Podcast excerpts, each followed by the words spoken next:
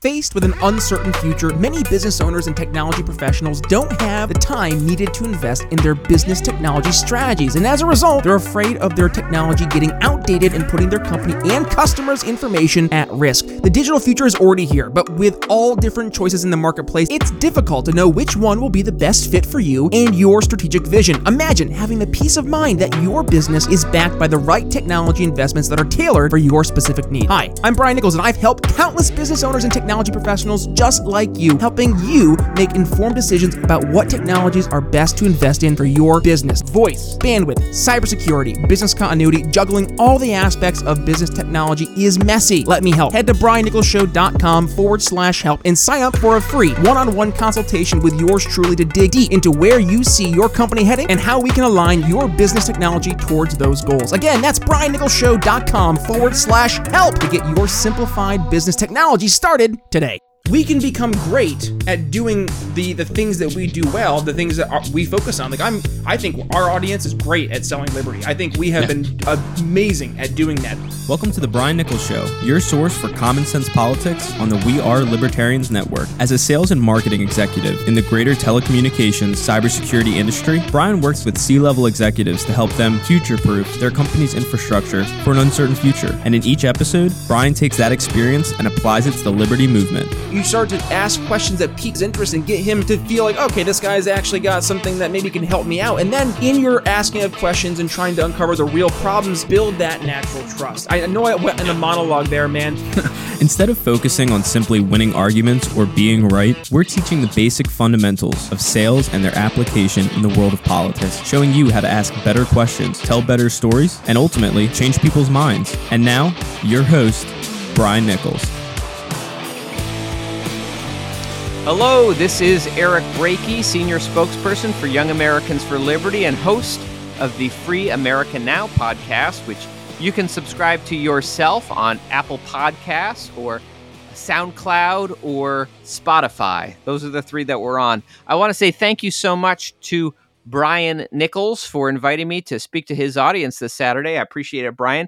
Though Brian gave me free reign to talk about pretty much anything I wanted to, which is a dangerous thing to do uh, especially uh, when you give that offer to a politician. Uh, I am a recovering politician. I served two terms in the Maine State Senate, and uh, I got involved in this whole political craziness because of a certain Texas Congressman, Ron Paul, uh, back in 2012. But today I'm going to be speaking about something that is something I've been thinking about quite a bit, but I haven't really vocalized before. And that is in defense of the millennial generation. The millennial generation gets a bit of a bad rap. I think, especially in right wing politics. I, I, think it has something to do with, I think, especially has something to do with the fact that millennials, when polled, seem very receptive to socialism. You ask millennials, what do they think about socialism? A lot of them say they're open to socialism. And I think, especially for older generations who grew up with the specter of the Soviet Union and uh, the, you know, the red enemy, that's uh, that can be pretty alarming. And I understand that. And f- I, I personally, I'm no fan of socialism. I reject the concepts of socialism very adamantly. But I think that there's a degree to which th- that when many millennials say that they're open to socialism, I think that we have to understand the broader context here. Now, millennials did not grow up in a world where, you know, the Soviet Union was the boogeyman.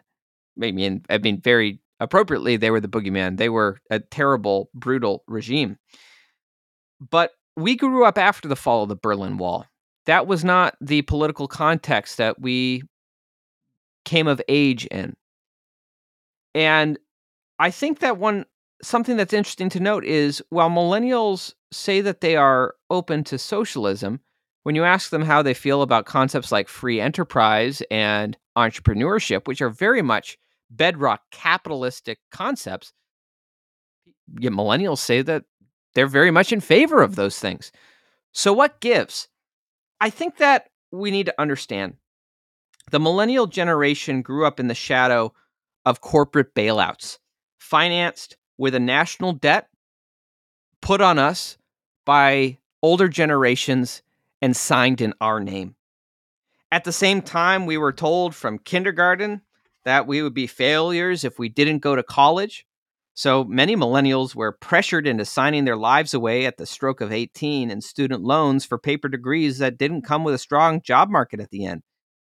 Now I know a lot of my peers in my generation who slave away in coffee shops, paying mortgage sized loans off to those same big financial institutions who got those bailouts with those national debts signed in our name before many of us even had voted for the first time in our lives.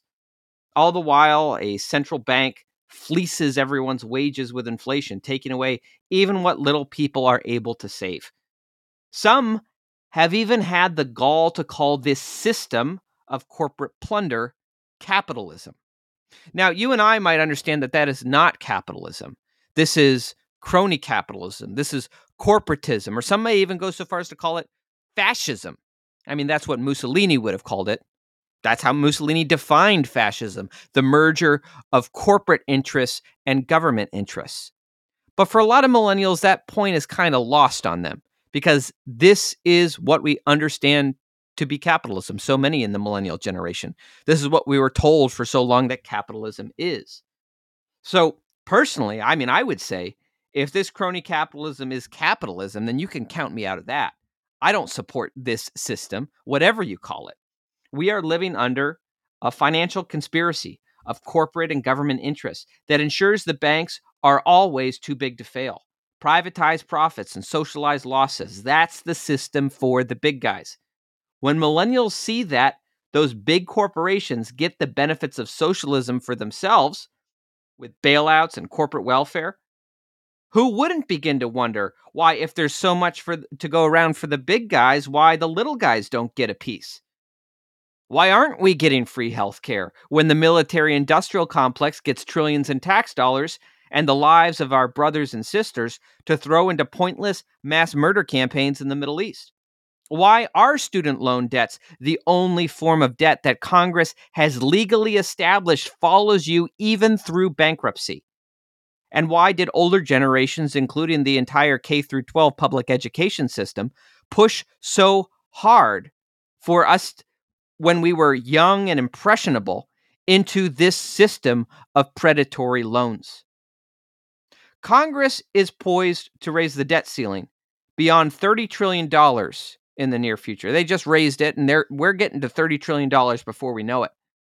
If our own government won't pay its debts, why are those in student loan debts this form of debt slavery? Why are they expected to pay their debts?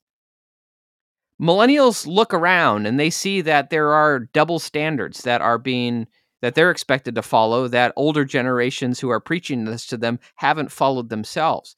And I think that with the idea that if this is capitalism, so many millennials and including many in uh, Gen Z say, well, this is, if this is capitalism, then I'm not for that. I must be for this socialism thing, which has been branded really well over the course of the last 20 years.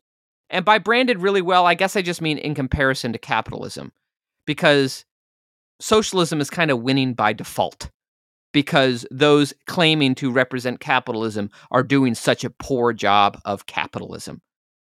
But here's something that the millennial generation is doing very well. The millennial generation, and of course, this isn't everyone, but many of the leaders of this particular new phenomenon are people in the millennial generation and younger generations.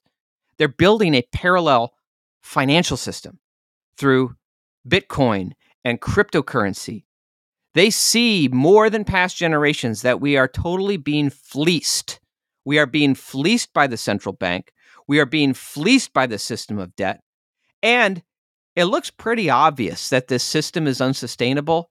It's going to collapse. So, millennials are leading the charge, building up fi- parallel financial systems, building up decentralized banking, decentralized currency, cryptocurrency, and getting a head start because we know that the system is going to collapse and it is going to fall upon the younger generations to pick up the pieces. So, why not start building a new, better system now? Now, if cryptocurrency is the future, that the millennial generation is building to replace this old, tired central banking system, which let's be honest, this central banking system, call it capitalism all you want, but this a central bank is a core plank of the Communist Manifesto. So don't tell me that this new generation that is building a decentralized cryptocurrency system is more socialist than the generations that came before. Previous generations adopted socialism piece by piece and called it capitalism. So I don't care if the millennial generation calls it socialism or calls it what. Whatever. Whatever they call it. If they're building a system that is built upon market principles of decentralization, empowering the little guy to take control of their own financial situation and not rely on these big banksters who are screwing us over using the power of government to fleece the little guy, then you know what? I say that's a pretty capitalist generation, and I don't care what they call themselves. So we're gonna have to pick up the pieces. The millennial generations have to gonna have to do it. Generation Z is gonna have to do it along with us. When this system collapses, I have confidence we're gonna be ready. Thanks for listening to The Brian Nichols Show. Find more episodes at briannicholsshow.com. If you enjoyed today's episode, don't forget to subscribe. Want to help us reach more people? Give the show a five star review and tell your friends to subscribe too. Find us at briannicholsshow.com and download the show on Apple Podcasts, Spotify, or wherever you listen to podcasts. Follow me on social media at B Nichols Liberty and consider donating to the show at briannicholsshow.com forward slash support. The Brian Nichols Show is supported by viewers like you. Thank you to our patrons Daryl Schmitz, Laura Stanley, Michael Lima, Mitchell Mankiewicz, Cody Johns, Craig DaCosta, and the We Are Libertarians Network.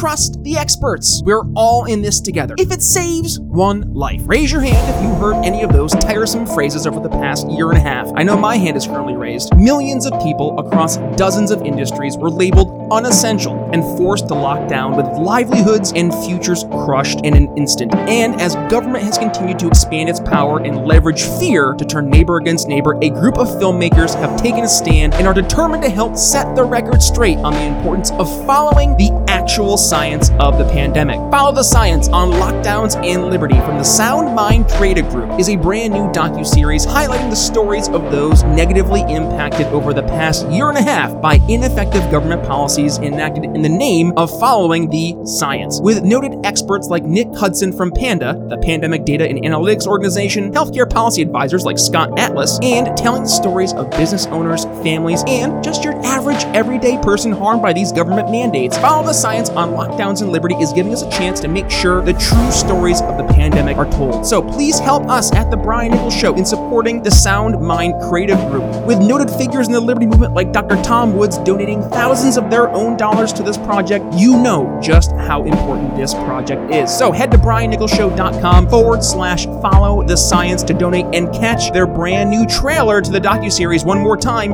That's briannicholsshow.com forward slash follow the science.